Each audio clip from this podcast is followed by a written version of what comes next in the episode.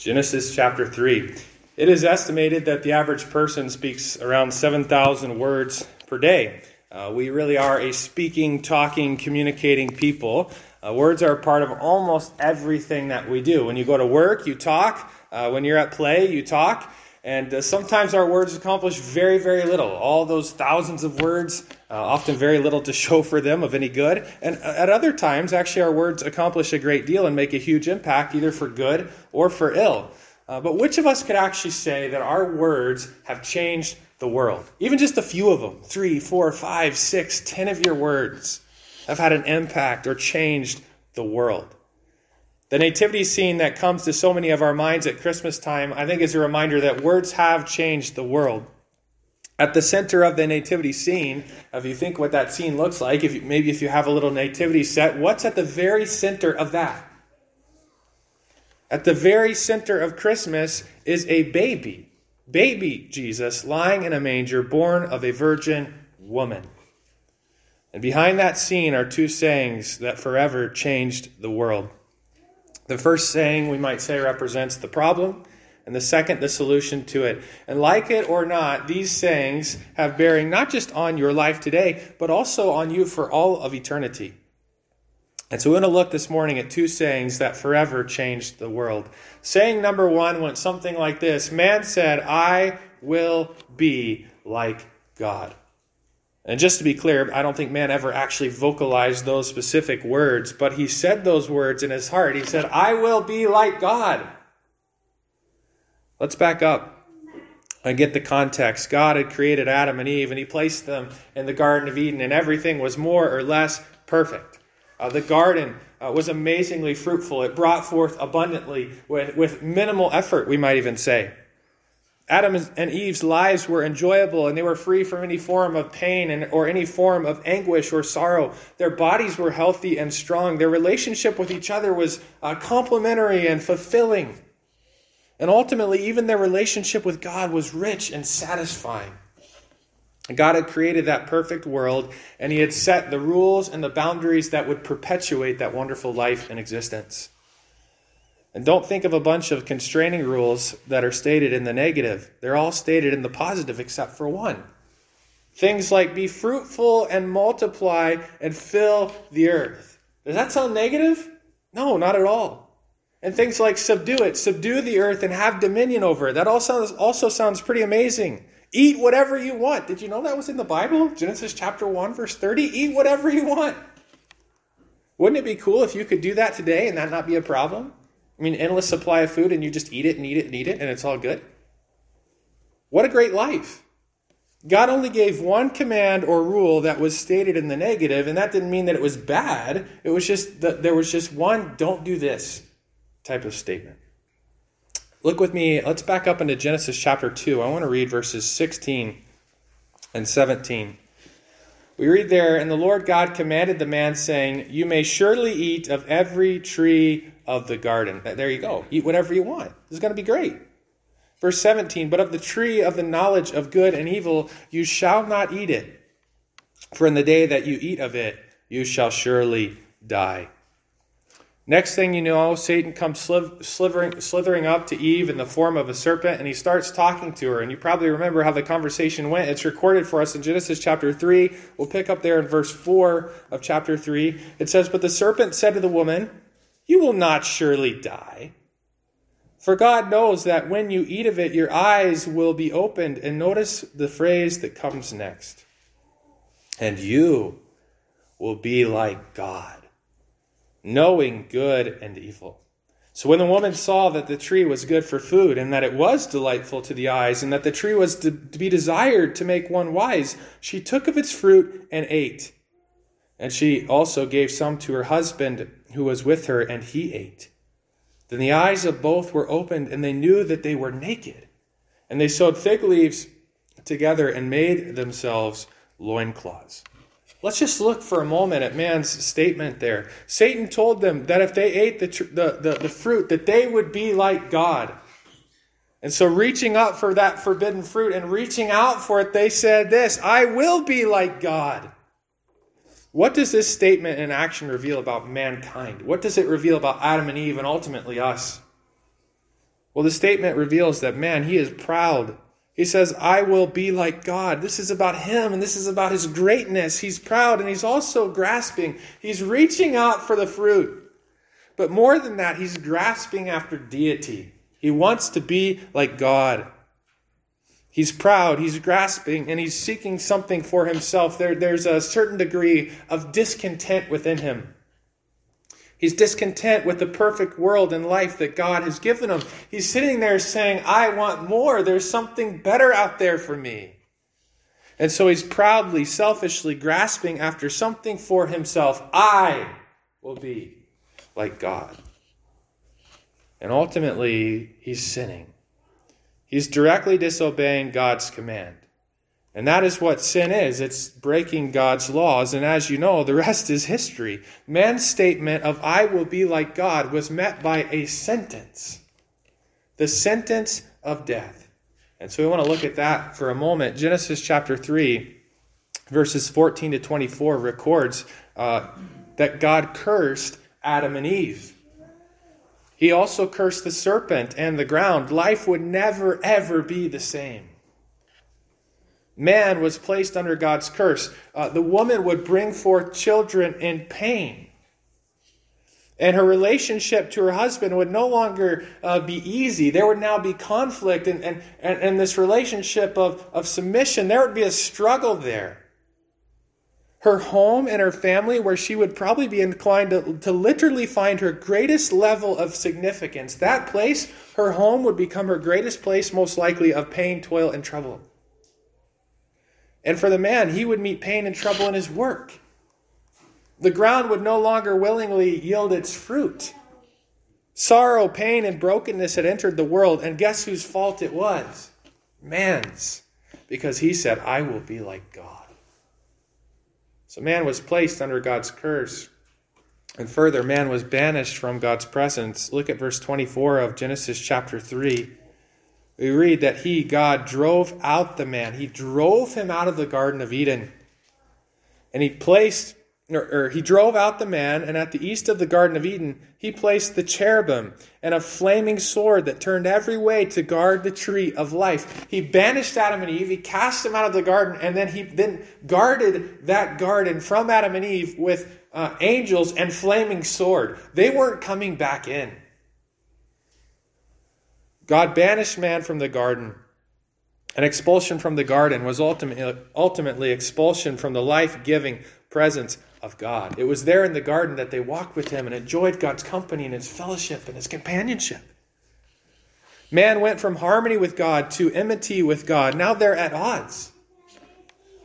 We've been banished from God's presence. That's man's story. We don't belong anywhere near God because of our sin. Man was placed under God's curse, banished from God's presence, and ultimately sentenced to death. That last verse we just read said that the tree of life, the tree that if you could eat its fruit, you would live forever.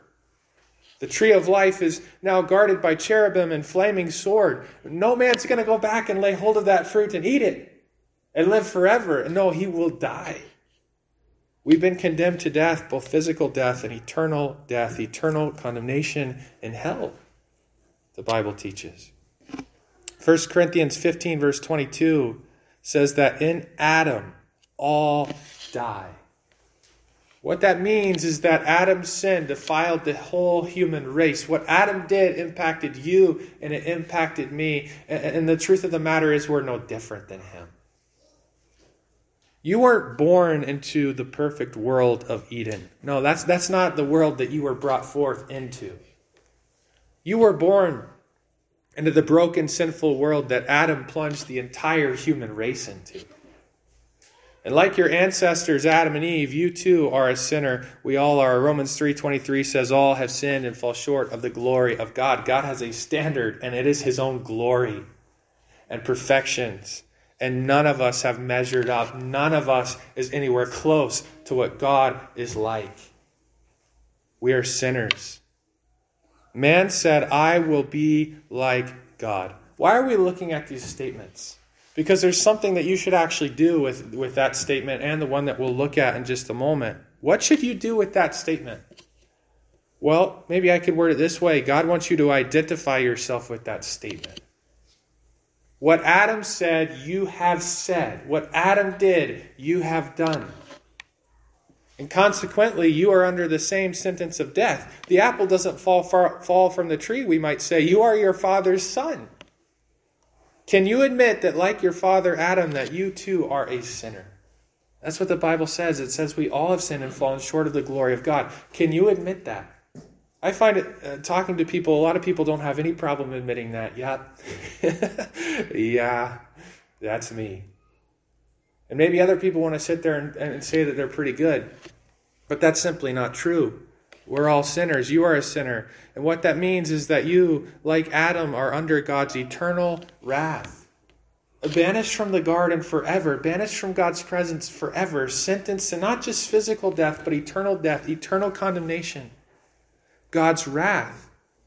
And the Bible actually teaches us that it would take, and it will take, all of eternity for God to unleash his wrath on you for your sin. That's how bad our sin is.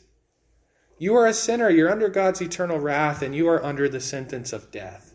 I, don't think Adam and Eve need, needed convinced of that. They went from Eden to banishment from Eden and banishment from, from God's presence. And the sentence of death, they immediately felt it. Things had changed. And yet, sometimes for us, I think it's hard for us to accept that. And yet, that's exactly what God teaches. Man said, I will be like God. But there's actually another saying that changed the world forever, and we want to look at that as well this morning. God said, I will be like man. And like the previous statement, I'm not sure that God ever vocalized those exact words, but he definitely, we might say, embodied those words. He embodied them. He said, I will be like man. Let's look at that statement together. I want you to turn with me to the book of Philippians, chapter 2, as we consider that statement. God has always been. There was never a time when God was not. He has eternally existed in three persons God the Father, God the Son, and God the Holy Spirit. We call that the Trinity, or, or you might think of it as God is a tri unity. He's three persons, one God. And He's always existed that way. Well, God decided to send God the Son, Jesus Christ, to earth and have him become a man. The appropriate way, I think, to, to say this is that Jesus would add to his deity humanity. Remember, he had always been, he had always existed, he was always God. And at a point in time, he decided that he would add to his deity humanity. And he would come to earth and be born of a woman as a baby. I want you to look at Philippians chapter 2, beginning in verse 4. We're told, Let each of you look not only to his own interests, but also to the interests of others. And we're going to see that statement exemplified in Jesus Christ in the verses to follow. Verse 5. Have this mind among yourselves, which is yours in Christ Jesus, who, though he was in the form of God, did not count equality with God a thing to be grasped, but made himself nothing, taking the form of a servant, being born in the likeness of men, and being found in human form, he humbled himself by becoming obedient to the point of death, even death on a cross. God said, I will be like man. What does that statement, what does that action reveal about God? Well, I, I think we could frame it all the exact opposite way that we just worded what Adam was like. What does it reveal about God? It reveals to us that he is not proud, he is humble. Verse 8 says that he humbled himself. Man tried to exalt himself and elevate himself, and he said, I will be like God. And in contrast, God humbled himself and said, I will be like man. He's not proud, he's humble. And next, he's not grasping, he's stooping. Man arrogantly grasped for deity. He wanted to be like God. He, he, he was, wasn't grasping, uh, Jesus wasn't grasping after anything. Quite the opposite, this text tells us. In contrast to that, Jesus was letting go of something. Look back at verses 5 to 7 again and, and see if you can note what it is. Verse 5 says, Have this mind among yourselves, which is yours in Christ Jesus, who, though, or we might say, who, even though he was in the form of God, even though Jesus was God, he did not count equality with God a thing to be what? Grasped. But he made himself nothing, taking the form of a servant, being born in the likeness of men, and being found in human form, he humbled himself by becoming obedient to the point of death, even death on a cross. We read that Jesus did not count equality with God something to be grasped. He's, he's not holding on to, to that. Verse 6 describes the pre incarnate. And, and when I say that word, basically I mean pre incarnate refers to Jesus before he was born. So, uh, pre baby Jesus. Verse 6 describes pre incarnate or pre baby Jesus Christ as being in the form of God. He was God, meaning that Jesus was divine in nature. Jesus Christ is God. He's always been God. And, and we read that Jesus did not count his equality with God as something to be grasped or clutched or held on to for his own personal advantage. What does that mean? Does it mean that Jesus was no longer God when he came to earth? No, not at all. He, he remained God. But when he added uh, humanity to his deity, that, that resulted in some limitations. And further, Christ did not clutch the splendor, majesty, and glory of his pre incarnate, pre baby Jesus manner of existence. He humbled himself, stooped, and became like a man. He added humanity to his deity. Adam sought to climb and grasp equality with God, resulting in complete and total degra- degradation. Christ stooped to embrace equality with men, resulting in exaltation. This is amazing. He's not proud, he's humble. He's not grasping, he's stooping. He's not seeking something for himself, he's seeking something for other people. Look at verse 4. Let each of you look not only to his own interest, but also to the interest of others. And then exhibit A, Jesus. When God said, I will be like man, he was doing something for the benefit of others. He was doing something for you, and he was doing something for me, and for the entire world. It's a selfless act. What Adam did, he did for himself. What God did, he did for you. Unlike Adam, God is not sinning. He's sacrificing. And we might even say that he's sacrificing by becoming sin. 2 Corinthians 5, verse 21, you may be familiar with this verse. It says, For our sake, he made him, Jesus, to be sin. Jesus was made to be sin, who knew no sin. He was perfect, he had never sinned. To what end? To what for what purpose? So that in him, in Christ, we might become the righteousness of God. Verse 8 of Philippians chapter 2 tells us that Jesus became obedient to the point of death, even death on a cross. He's not sinning, he's sacrificing. The Bible teaches that Jesus said, I will be like man, so that he could come and take your sentence in your place. Uh, at this point, the story takes a surprising turn. When man said, I will be like God, that was met by God's sentence, right? The sentence of death. God cursed man for what he did. What happened when God said, I will be like man? Well, that too, surprisingly enough, was met by a sentence. The exact same sentence that Adam received. That makes no sense. That's not fair. That just doesn't even logically compute. And you're right, it doesn't make sense. It's not fair. But as I said, the Bible teaches that Jesus said, I will be like man so that he could come and take your sentence in your place. Let's look at the sentence. Jesus willingly placed himself under the curse of sin. Jesus was placed under God's curse. Jesus stepped or stooped underneath it. He was born into this world. That's what we're celebrating at Christmas. Right at the heart of all of our nativity sets is a little baby boy lying in a feeding trough. He was born into this world. And as we see him grow, yes, we, we see him uh, exercising his deity, so to speak. He's healing people. He's opening the eyes of the blind. He's performing miracles. Why? How? Well, he's God. But we also find him as man toiling as a carpenter. He's exerting himself to make a living and, and put food on the table and eat and maintain a roof over his head. He's crying at the grave of one of his friends, and we're actually told that he showed up late. Why? Well, he couldn't be in two places at once. He was a man, and he, there he is weeping at the grave of his friend, and he's there uh, with, with the two sisters of this man, Lazarus, who's died, and he's crying and he's weeping with them. These are his friends. He had friends and companions, and he, he wept and he, he felt and he cared about them. We find him resting because he's wearied from exhaustion. You remember he told his disciples, Listen, guys, come apart and rest a while.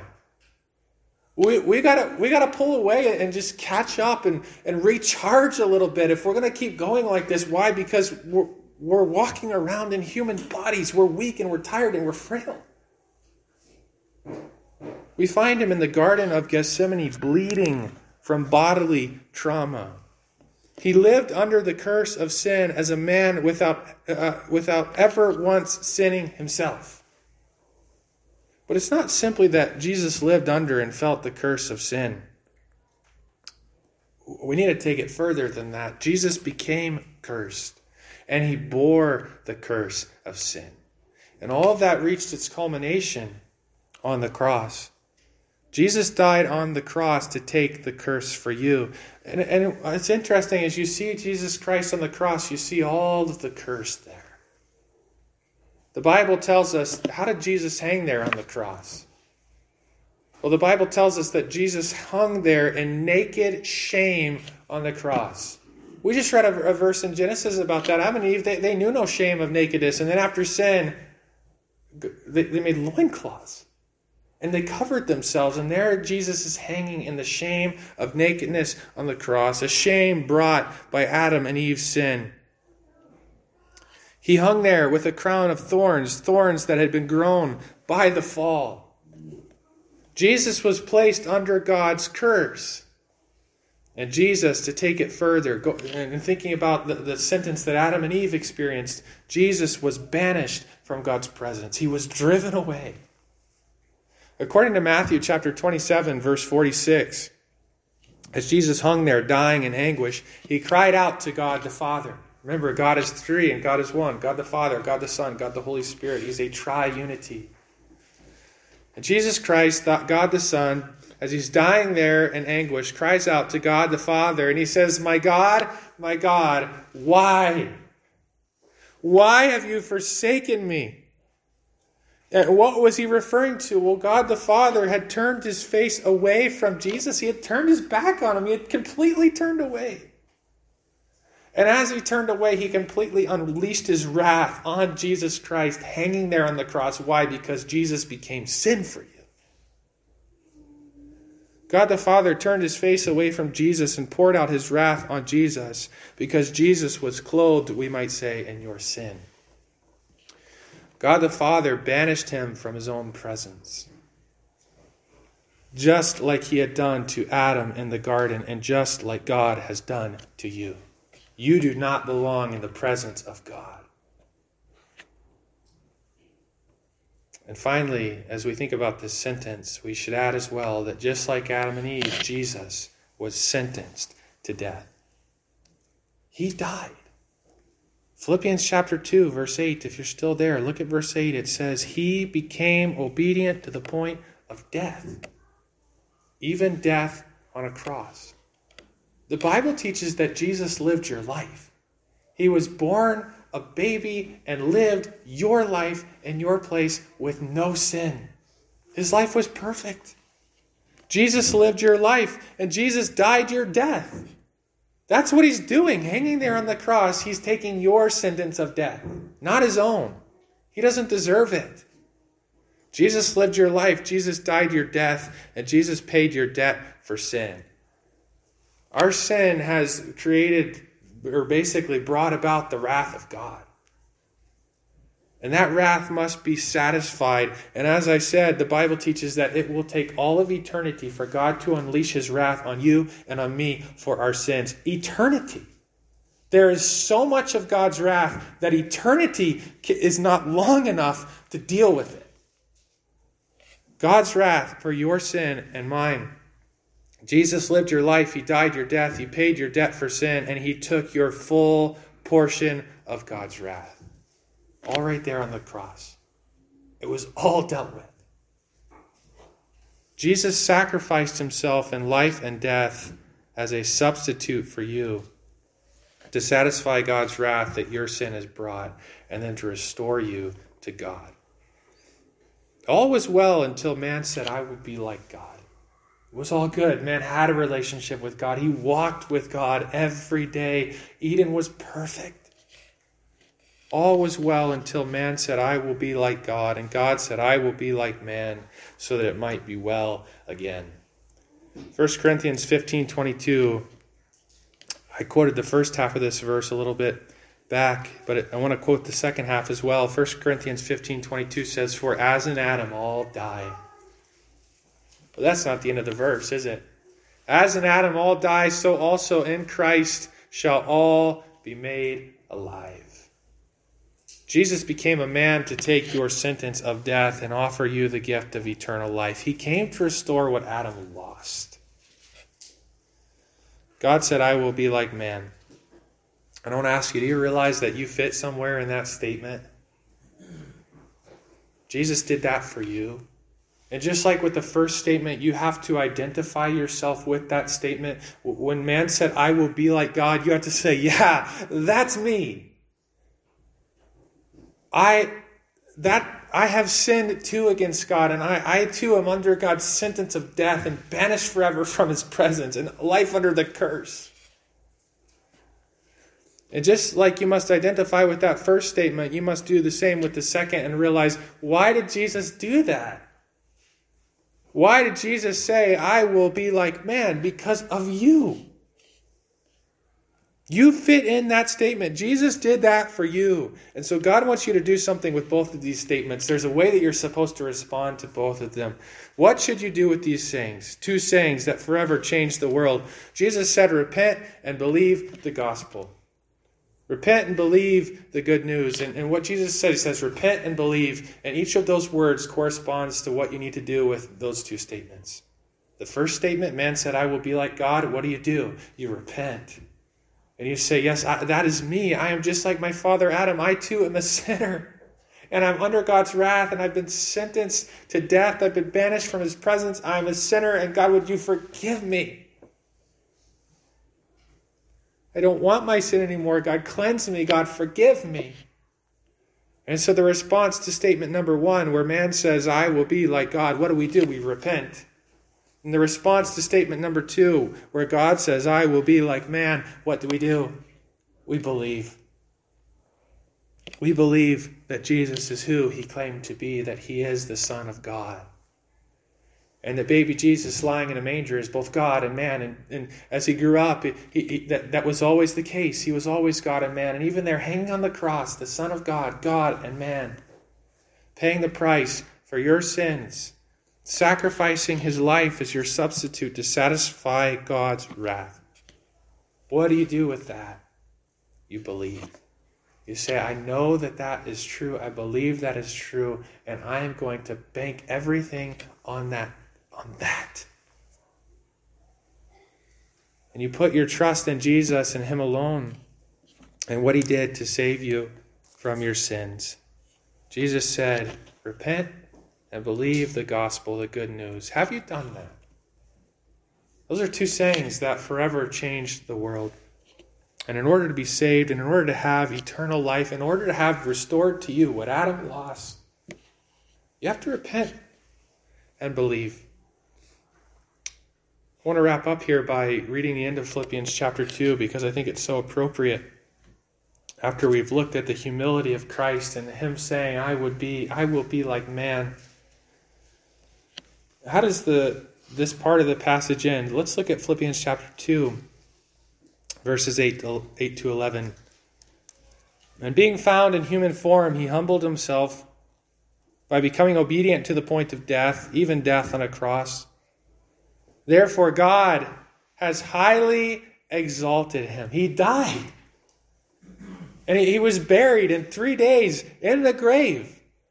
And we read that God the Father has exalted him. He raised him from the grave and he ascended up into heaven and he sat down at the right hand of God. Verse 9 Therefore, God has highly exalted him and bestowed on him a name, on him the name that is above every name, so that at the name of Jesus every knee should bow, in heaven and on earth and under the earth, and every tongue confess that Jesus Christ is Lord to the glory of God the Father. That is what we do at Christmas. That is what we do every day. God said, I will be like man, and He has saved us from our sins. And consequently, what do we do? We bow. We we repent of our sins. We put our trust in Christ and His work. We say, God, save me based on the work of Christ. And then we bow, recognizing that Jesus is King and his, our lives belong to Him, and we are supposed to live for Him. I think the primary application of these two sayings that we've looked at is okay, I have to, I need to identify with both of these. I'm a sinner. I need to repent and believe. And I think if you've done that, then there's another very natural application. Because if you look at Philippians chapter 2, back in verse 4, we read, Let each of you look not only to his own interest, but also to the interests of others, and then exhibit A, Jesus. And as we look at what Jesus did for us and how he sacrificed and how he stooped and how he humbled himself and he, he, he gave of himself for our benefit, as we look at the work of Christ, that ought then to cause us to turn and say, I must do the same. I must live the same way. My life too must become a sacrifice. I must look for the interests of others. I, must consider those more than my own interests. This is what Jesus has taught me to do to love other people, to give of myself for other people, to care about others more than myself. And I hope by God's grace, as we go into the Christmas season, I think a time of year that for many people becomes a very self focused, uh, self centered time. I hope that this time for you and your family, it'll be a time of bowing before Christ and serving one another and the people all around you because of what Jesus has done for you. Will you bow your heads with me at this time as we wrap up?